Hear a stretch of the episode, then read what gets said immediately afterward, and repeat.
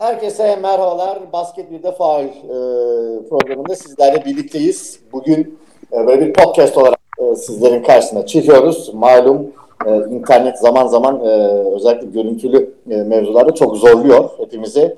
E, aşırı yüklenmeden dolayı, internet hızının genel anlamıyla memlekette düşük olmasından dolayı.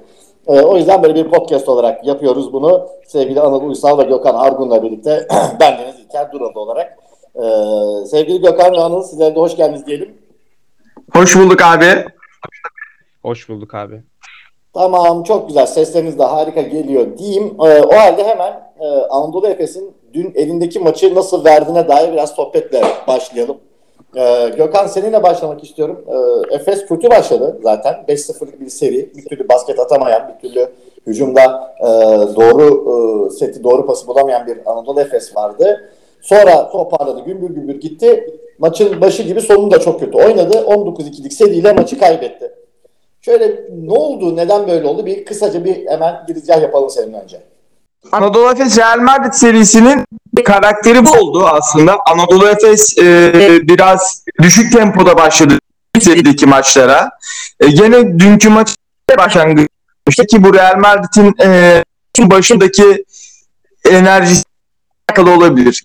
Yani maçın başında olabildiğince direnmeye çalışıyor ama Anadolu ritmini ikinci periyotun sonunda bulup ikinci üçüncü periyot arasında farkı açıp son sırada rahatlıkla oynuyordu. Bu maçta bu olmadı. Aslında bu oldu. Olmadı demek yani maçın son 3 dakikasına kadar e, kimse herhalde Anadolu Efes'in kaybedeceğini düşünüyor. E, orada bir konsantrasyon kaybı, koçta konsantrasyon kaybı, Larkin'in oyuna girememesi ki Bence Larkin'in maç boyunca olan vücut dili e, de çok iyi değildi. Ben öyle düşünüyorum en azından. E, bir türlü oyunu alamadık. E, oyunun sonunda e, kontrolü elimize alamadık diyelim. E, Real Madrid'in yaklaşık olarak yaklaşık değil aslında. Tam 11 üçlüğü var maç boyunca. 7'sini son e, maç boyunca vermediğimiz köşe üçlüklerin e, köşe boş üçlüklerin hepsini son periyot verdik. Burada e, ben konsantrasyon kaybının olduğunu da düşünüyorum. Böyle mağlubiyet yenir mi?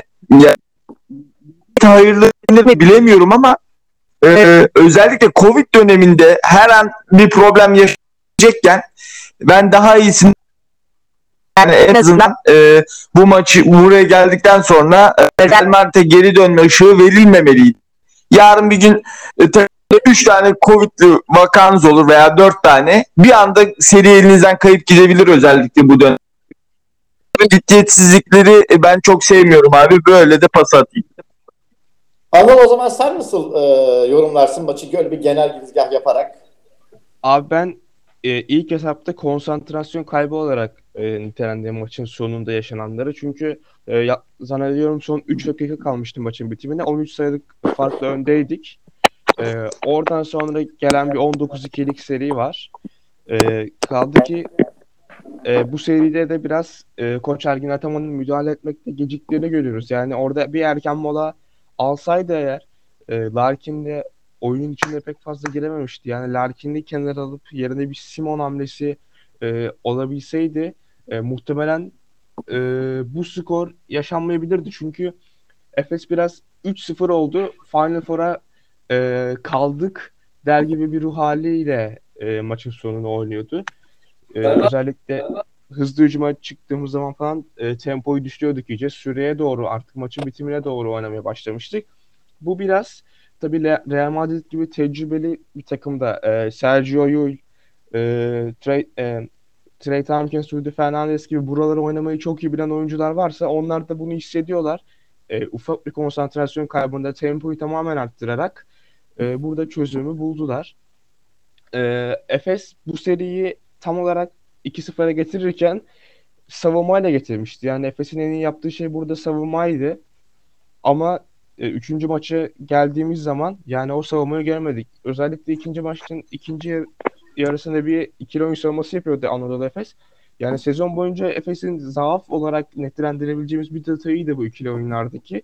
Ergen Ataman onu çok iyi işlemiş. Orada müthiş bir savunma yapıyordu Efes. Ama işte e, özellikle maçın e, dünkü maçın son çeyreğinde onu pek fazla göremedik. E, o savunma hatasını, e, o savunma çabasını.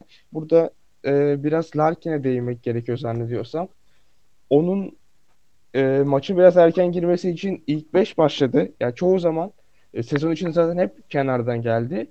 Playoff'larda da ilk iki maçta zannediyorum ilk 5'te değil de Boboa vardı ilk 5'te. E, bugün ilk 5 başladı. Maça hiç giremedi. İlk e, iki şutunu kaçırdıktan sonra. O ritim kaybı e, sonrasında ikinci yarı ilk 5 başlamadı. Kenardan geldi ama maçın içine yine bir türlü giremedi. Yani ruh, e, ruh hali ve görüntü olarak pek e, istenen seviyede değildi dün özelinde. Ama her zaman böyle olmaz. Yani Larkin bir dahaki maçı böyle oynamayacaktır zaten. Çıkıp tek başına bile alabilir. Ama tabii e, Real Madrid gibi bir takımı da e, burada umutlandırmış olmak biraz tehlikeli olabilir. Yani e, dördüncü maça en yüksek seviyedeki konsantrasyonla çıkıp e, seriyi bitirmek gerekiyor diye düşünüyorum.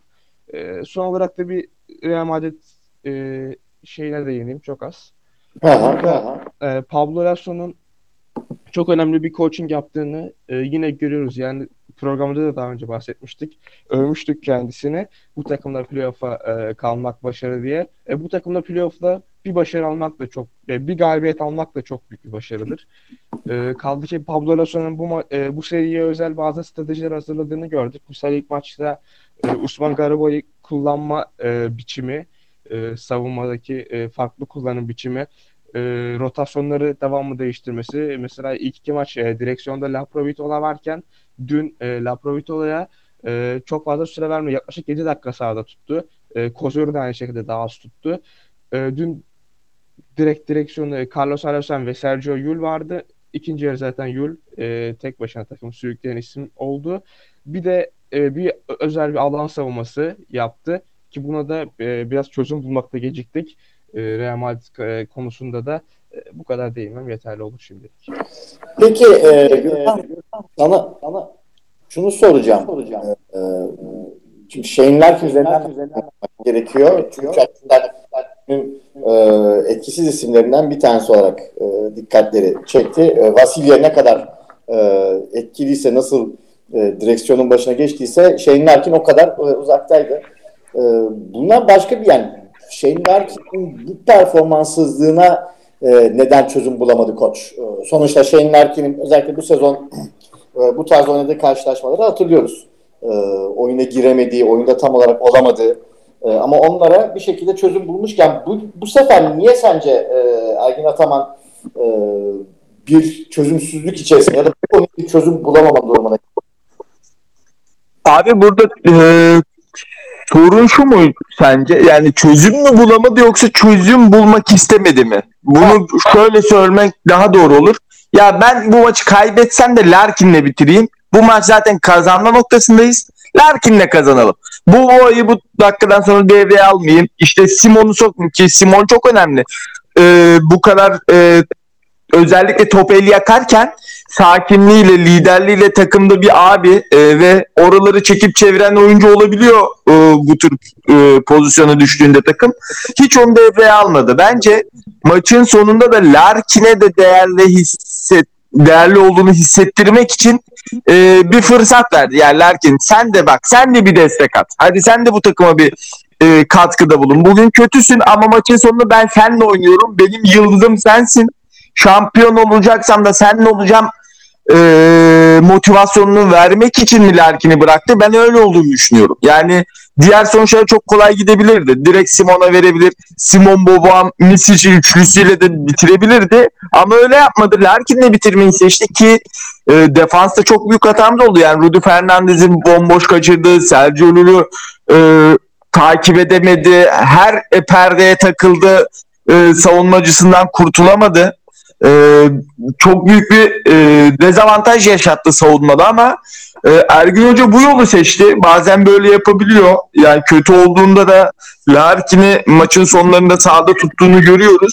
Sanki Larkin'e e, bir mesaj ya da sen de bu takımın içindesin hadi sen de bir tuğla koy mesajı olduğunu düşünüyorum. Yoksa bu seri 2-2 olsa ben son dakikada Larkin'i göreceğimizi düşünmüyorum. Yani orada Simon Boboa ve Misic'le bitirirdi. Asist sayımız çok az kaldı abi. Bu serinin ortalamasına göre. 13 asiste bitirdik. Ee, ve sadece iki oyuncumuz çift taneleri gördü. İki, ki Anadolu Efes'in alıştığı sistem bu değil.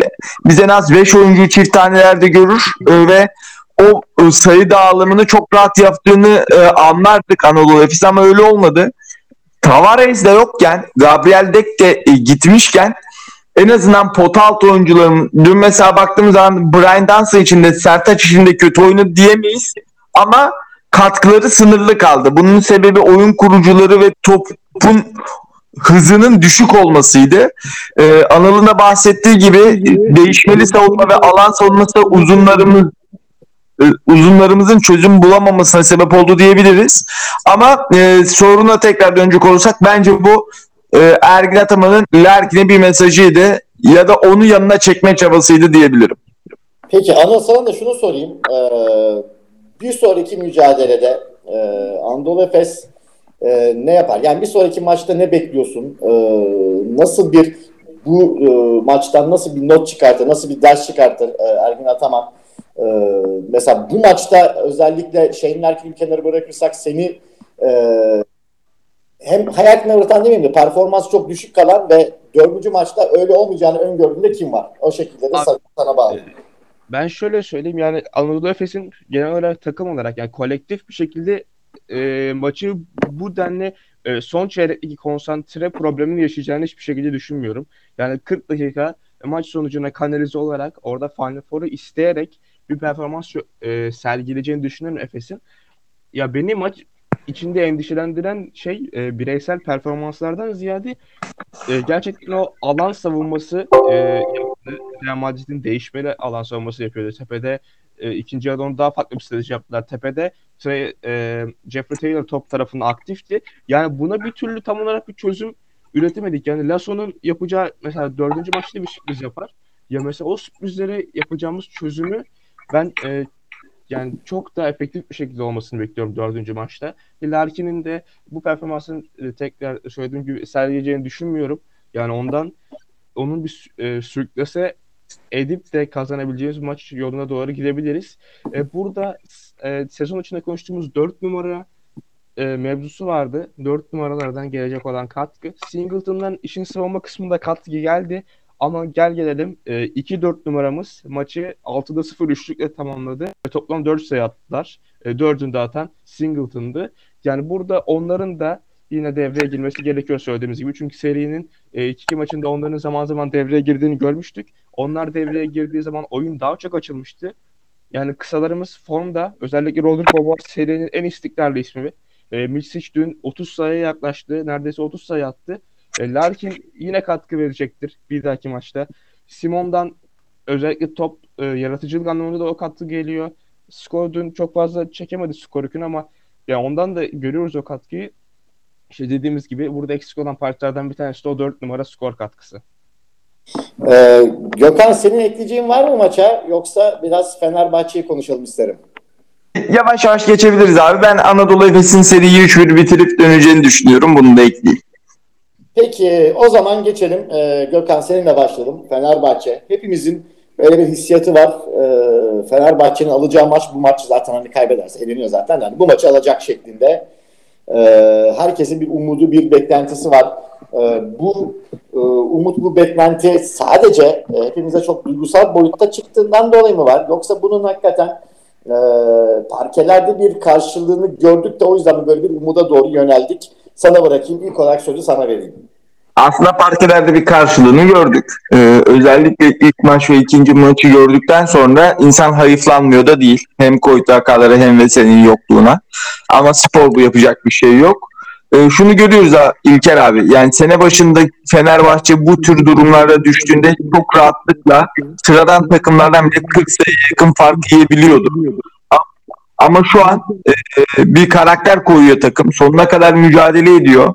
Özellikle e, Nando De Colo ve Guduric'i aynı anda iyi oynatamadık. Bir maç birisi çok iyi oynadı, bir maç diğeri.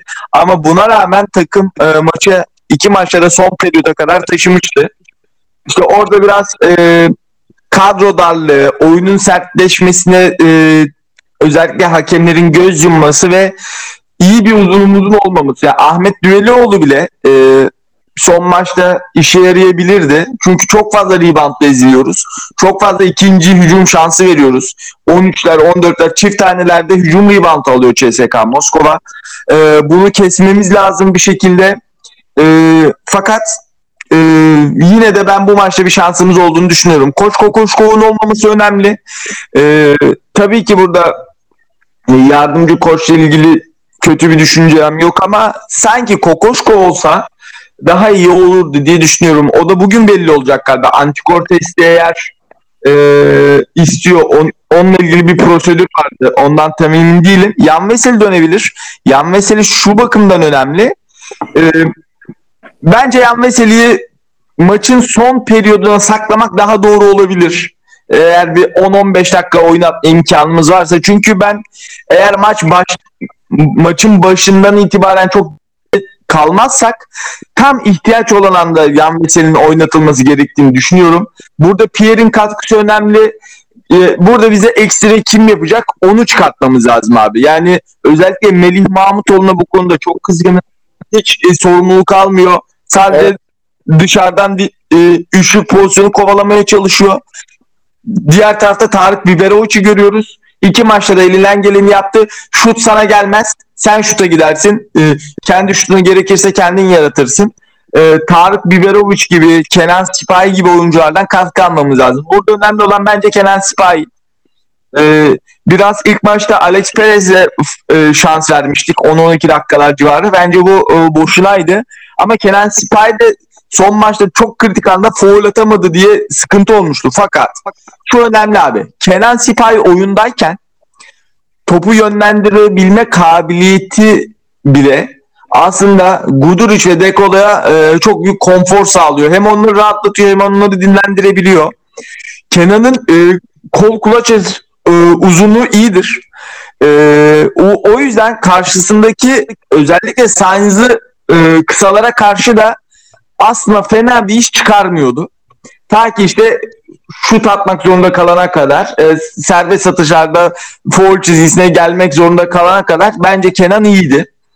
Kenan'dan bir ekstra bekliyorum. E, aslında ben bunu Lorenzo Brown'dan bekliyorum ama yapacağını da pek sanmıyorum. Burada de, burada Deşan Pierre de önemli. Pierre'in enerjisi ve Kyle O'Quinn e, en azından e, savunma reboundlarında bir çekebilirler. Çünkü Dechampierre e, eşleşmesi e, çok zor bir oyuncu. Kısa oyuncuyu bulduğu zaman sırtı dönük oynayabiliyor. Uzun oyuncuyu dışarı çekip yanından vurup geçebiliyor. Burada Dechampierre'in dönmesi bizim için önemli oldu. Ve e, bu maçı alabileceğimizi düşünüyorum ama bir ekstra oyuncu lazım. O ekstra bakalım kimden gelecek. Yani ben bu akşam artık Bartel'den mi gelir? Lorenzo Brown'dan mı gelir? Ya da e, tekrar Biberovic Kenan veya Melih'ten mi gelir bilmiyorum. Bir ekstra katkıyı alabilirsek eğer e, bence e, bu maçı kazanmak hiç de zor değil. Zaten Rusya'daki maçlarda da o ekstra katkıda bir destek, bir omuz bulamadığımız için maçı son periyotta kaybettik. İşte son periyoda kadar taşır. Orada da Veseli'yi sahanın içine 3-5 dakika atabilirsek bence bizim için bir e, güzel bir maç olur. Peki Anıl sen ne diyorsun? Ee, Fenerbahçe Beko'nun e, Veseli ve Veselisiz e, planları nasıl olur? Sen de Gökhan gibi düşünüyorsun. Veseli olursa da ancak ve ancak son çeyrek açısından kullanılacak e, bir oyuncu olarak değerlendirmesi daha mı doğru olur?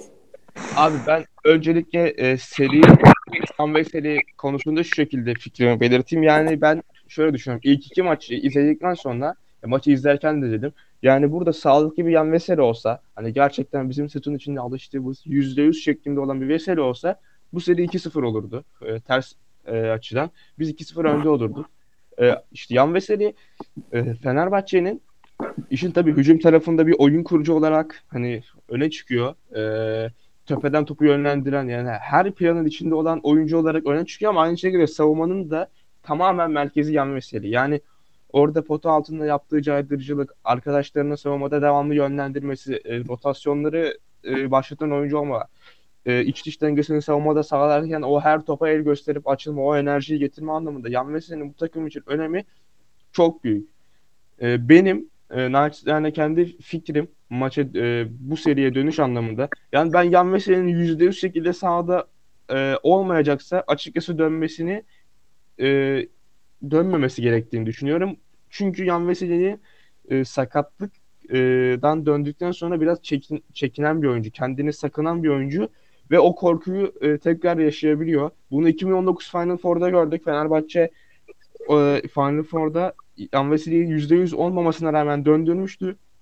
Ve Yan Veseli ondan sonra yine sakatlık yaşayıp hem ligdeki playoff'ları hem de gelecek sezonunu belli bölümünü kaçırmıştı. Benim buradaki endişem açıkçası bu. Yani Yan Veseli bu kadar formdayken e, biraz erken dönerse yani %100 hazır olduğu senaryoda zaten tabii ki dönecek.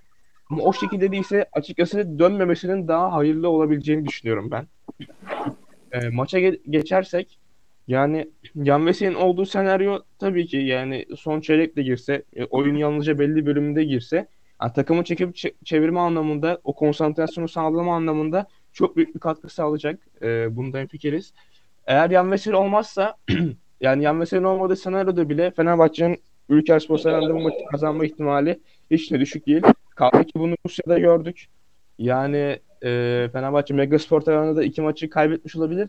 Ama iki maçı da kazan e, iki maçı da kazanabileceğine inanmıştım maç içinde. E, burada e, iki şekilde ayrılmak gerekiyor. Yani ben mücadele e, kısmını ilk olarak değinmek istiyorum. Fenerbahçe e, Covid'li oyuncular nedeniyle, sakatlıklar nedeniyle rotasyon hayli daraldı. Ama bu dar rotasyonda bile e, mücadeleden ödün vermedi ve CSK Moskova ile e, dişe diş şekilde mücadele etti Fenerbahçe. Sertlik e, oldu, sertliğe maruz kalındı ama yine de psikolojik anlamda geri adım atılmadı e, maçların e, son kopma kısmına kadar. E, burada da tabii ki iki maçı ayrı ayrı değerlendirmek gerekiyor ki e, birinde Nando De Colo takımı sırtladı, diğerinde de tamamen Marko Guduric. E, yani iki maçı da farklı farklı bireysel e, performanslar e, eşliğinde değerlendirmek gerekiyor. Ki işte burada Gökhan abinin dediği o, eş, o omuz yani bir destek e, gelme noktası da işte burada çok önemli. Çünkü ikinci maçta Fenerbahçe'nin çift tane ulaşan tek bir oyuncusu var. O da 27 sayıyla oynayan Marko Guduric. E, takımın 6 üçlü var. Dördünü de o attı. Yani oyun sıkışıp kaldığı zaman yani e, birisinin daha destek vermesi gerekiyor burada. Yani Nando De Colo ilk maçtan sonra e, fizik olarak yorulduğunu gördük ikinci maç ve e, psikolojik olarak da onu çok yıprattılar. E, fiziksel olarak sertliğe maruz kaldı ve biraz performansı bu noktada düştü. 9 sayıyla oynamıştı o. E, Dechampierre döndü. O da Covid oldu. Covid atlattıktan sonra hemen döndü. İki haftadır yaklaşık takımda antrenman yapmıyordu. E, çok önemli bir mücadele verdi. Yani ilk maçta o da %100 şekilde olsa bence ilk maçta Pierre olsaydı o maçta kazanılabilirdi. Pierre'in buradaki katkısı çok önemli. Çünkü kısa beşte zaman zaman 5 numaraya geçtiği de oldu. Orada bütün e, fiziksellikten ödün vermeyerek mücadele etti. Yani e, iki pozisyon vardı yanlış hatırlamıyorsam. Bir tanesi çember altında çok net aldı topu. E, hop step'le e, tur, e, altına indi. Orada bacaklardan güç alamayıp bitiremedi. Yani bunlar tabii iki haftada antrenman yapmamış olsa da alışkanlık bir noktada ve belki Covid'in getirdiği etki, e, etkiler. Ona rağmen sahada önemli bir görev üstlendi. Tabii Ahmet Düverioğlu'ndan da yararlanamadığımız e, bir durumda iki maçta onun e, Covid durumu yoktu. Kadrodaydı ama e, belinde bir sakatlık var. Bu nedenle iki maçta süre alamadı. Uzun rotasyonumuzun ne kadar dar olduğunu gösteriyor bizde e, bu, bu durum. Orada ilk maç Kyle O'Quinn'den iyi bir katkı aldık ama ikinci maçta 10, 15 dakika sahada kaldı yanlış hatırlamıyorsam. Çok e, maçın içine değildi. Danilo Bartel'i 5 numarada kullandık. E, zaman zaman e, Pierre 5. Pierre kısa bir süre 5 numara oynadı. Sonra Danilo Bartel e, ikinci yarının büyük bölümünde 5 numarada oynadı. Yani Bartel'in savunmada getirdiklerini e, biliyoruz hepimiz ama e, işin hücum tarafında da biz programda da daha önce bahsetmiştik. E, bir özgüven problemi yaşıyor diye. O topu kullanmaktan çekiniyor diye. Ve malumunuz hepiniz e, hepimiz gördük.